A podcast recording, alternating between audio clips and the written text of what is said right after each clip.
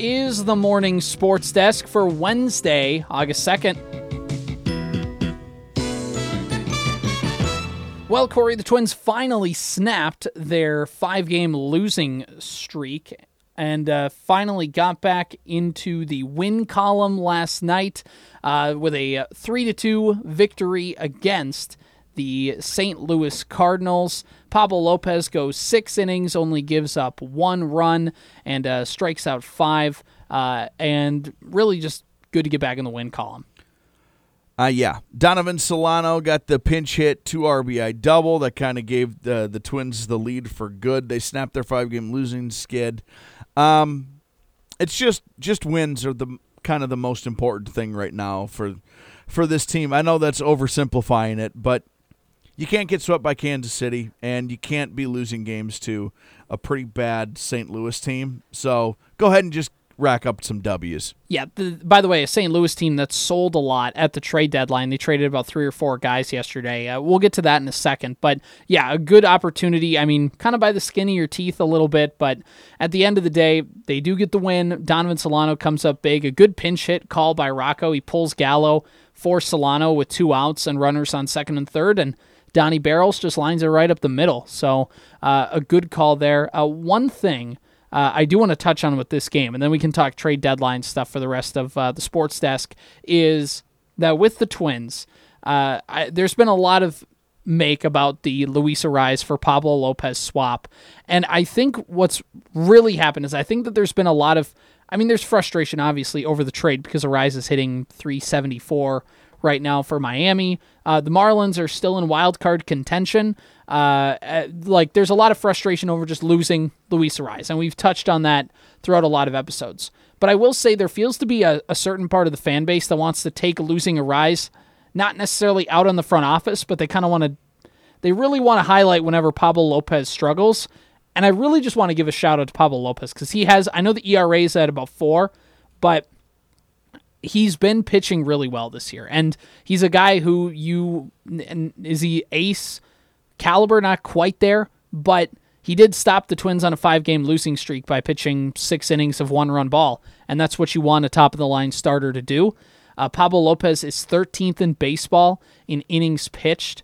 Uh, he's also third in baseball in strikeouts. So uh, even though the ERA is at four, and that's kind of an indicator of what he's done so far. The thing going forward is he's striking out a lot of guys, he's pitching a lot of innings, and overall been generally effective for the Twins this season.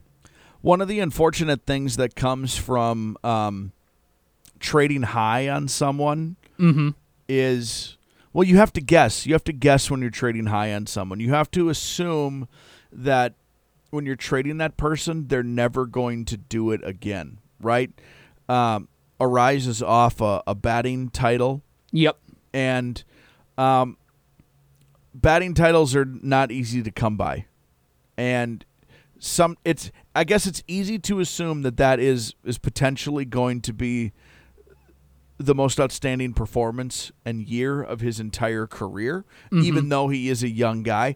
Sometimes to get something to make your team better, you have to take a chance that the guy you you have to get rid of something good in the first place, but you also have to get you have to hope that that guy never does it ever again. Right. Um, the opposite has happened with Arraez. He's been even better this year than he was a season ago. Uh, we've talked about it a lot. I think we both really liked Arraez. The hardest part about this trade is actually not the the Lopez part. So anybody who's crying foul on Pablo Lopez, I don't think is is paying attention to the right things. Mm-hmm. The saddest part about Luis, losing Luis Arraez is this team can't hit. Right. And that's the huge but Lopez has nothing to do with this. I, I think he's been um, at the worst points of this season, he's been good. Yeah. And he's been better than good every other part of the season. So from that standpoint, it, it's hard to lose a guy's a guy like Arraez, especially when he's bouncing back after uh, with an even better year this year than he had a year ago. Right. But that's that's missing the they guessed wrong on Arraez, and this team can't hit. It's a bad look. Yeah, it's a bad look in that aspect. And it's not necessarily judging the trade, but it's more fans who are kind of like, they feel like Pablo Lopez should be like going every single inning pitching seven innings of one run ball.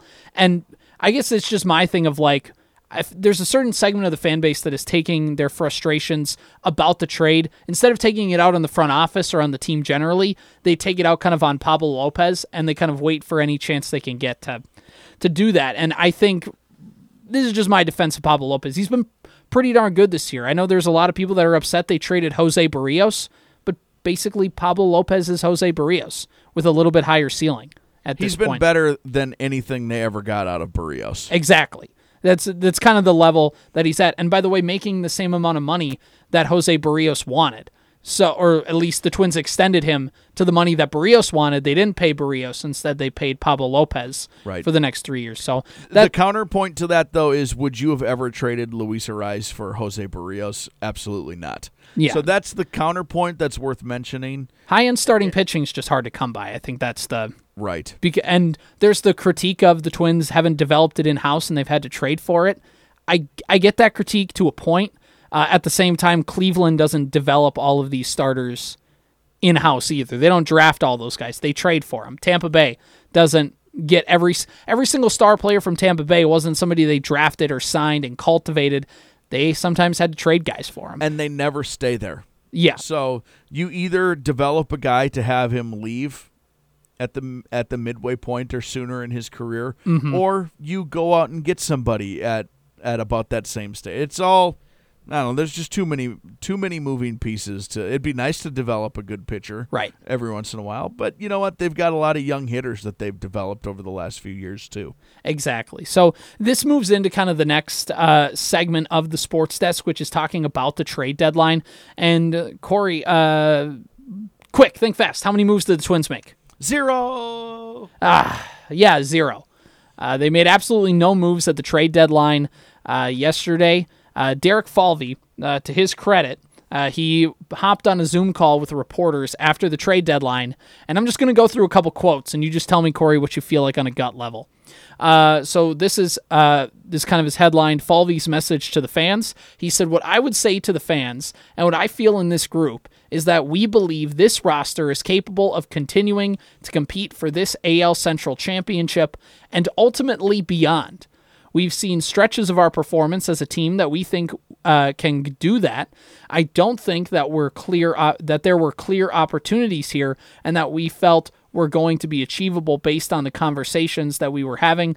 That would change that significantly. So I feel like we think this is a good roster. We think this is a good team. We believe in it. We believe in this group that's in the clubhouse, which is a translation of saying, gosh darn it, guys, we believe in you.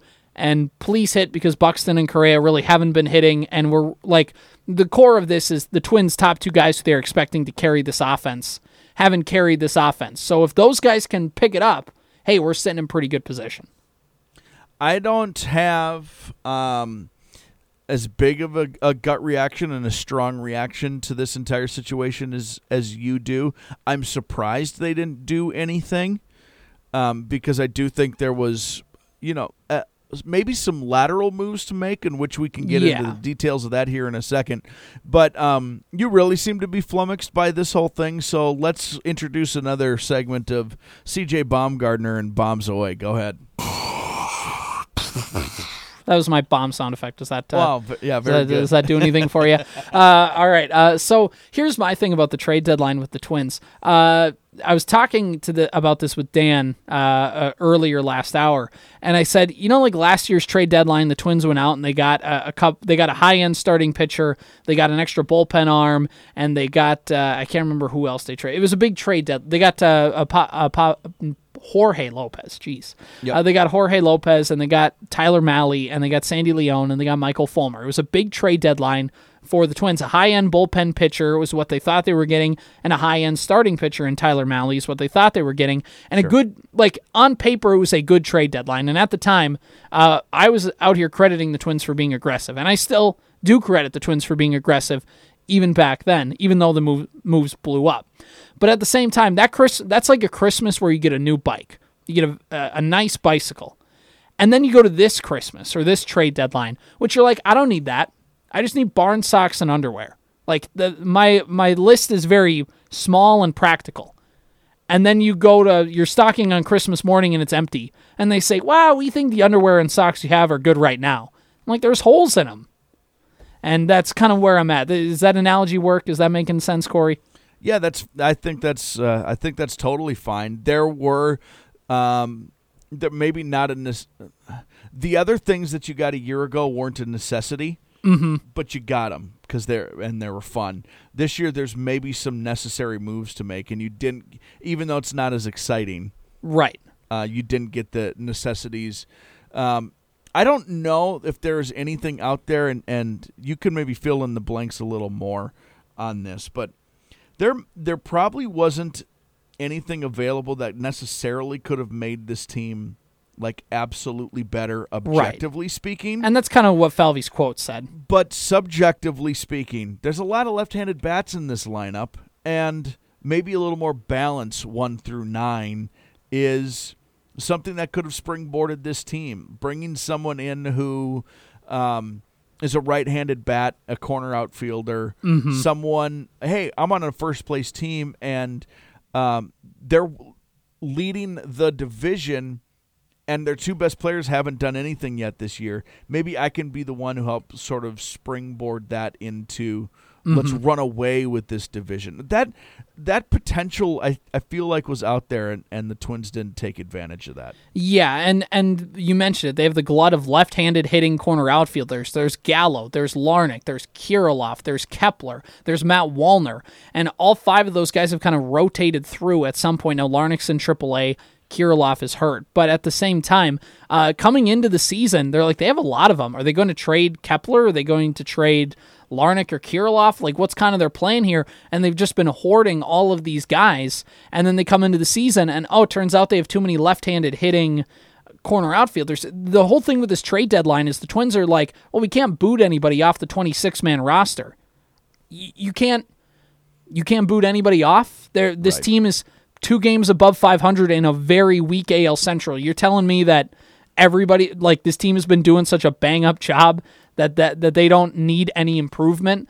That's that's kind of where I'm sticking at. This is a mess of the Twins' own making, where they have so many veteran players, and even not just left-handed hitting corner outfielders. You have guys like Kyle Farmer, Christian Vázquez, guys who have been fine, but you're kind of stuck. You kind of don't know what to do with them. Guys like Willi Castro and uh, Don- Donovan Solano's been pretty good, but the Twins just have a lot like they've gotten average production out of them but nobody that's really moving the needle for you and you you don't want to the twins are a team that does not like to bail on those guys early because they don't want to eat the money they don't want to cut joey gallo and pay him for two months to just go away and not provide anything for them and to which my case is why did you use the 11 million dollars to go sign a left-handed hitting corner outfielder in joey gallo and why didn't you sign a right-handed hitting corner outfielder like, and with the Twins bullpen, and they didn't address the bullpen at all.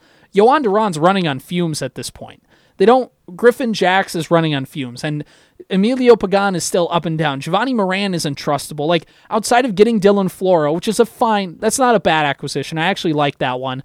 Getting rid of Jorge Lopez and adding Floro, but they didn't invest in the bullpen this offseason either. And when and we've had this conversation before, Corey, when Buxton is your DH, that's fine in the sense of he's on pace to play over 100 games this year. He's going to on pace to probably play like 120 to 140 games this year, which would be his second best in his career and the f- most games in a season in 6 years.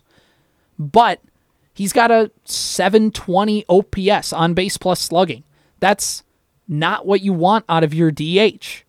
And the Twins couldn't add another bat because what are you going to do? You can't bounce Kepler, you can't bounce Gallo, you can't bounce Wallner, but at the same time, you can't slide any of them into DH either. The thing about the Buxton um, a point that's so fascinating to me is him not playing center field means they're worse defensively. Mm-hmm. And him only DHing means whoever is the center fielder has to hit, which means you're worse offensively also Your team is worse when Byron Buxton is the designated hitter. Imagine he's playing and he's center just not field, hitting. That's the other and thing. then on top of it, he's not hitting. So imagine Byron Buxton playing center field and being better defensively, and now you can have a better hitter in a DH spot than Michael A. Taylor. No offense, he's been fine. I I, I have nothing to say poorly about him, but like. There's just a lot of weird things about this team, and they're two games up in the division. They're going to win the division with 83 games. That's the thing. You can't. I, I think in the end of this, I think you can't just back into the to the playoffs. I think that just getting in at 84 and 80 or 84 and 78 or whatever it is, and then getting swept in the first round of the playoffs again. That's just not going to do it for Twins fans. Now, at the end of the day, look, I'll still buy the ticket, get my team into postseason baseball because it's fun and I want to be a part of it, and it, and that's the aspect of it. But at the same time, the I I'm just not going to feel very excited if they get swept in the playoffs again. It's going to be deja vu all over again, as Yogi Berra would say. This has been the morning sports desk for Wednesday, August 2nd.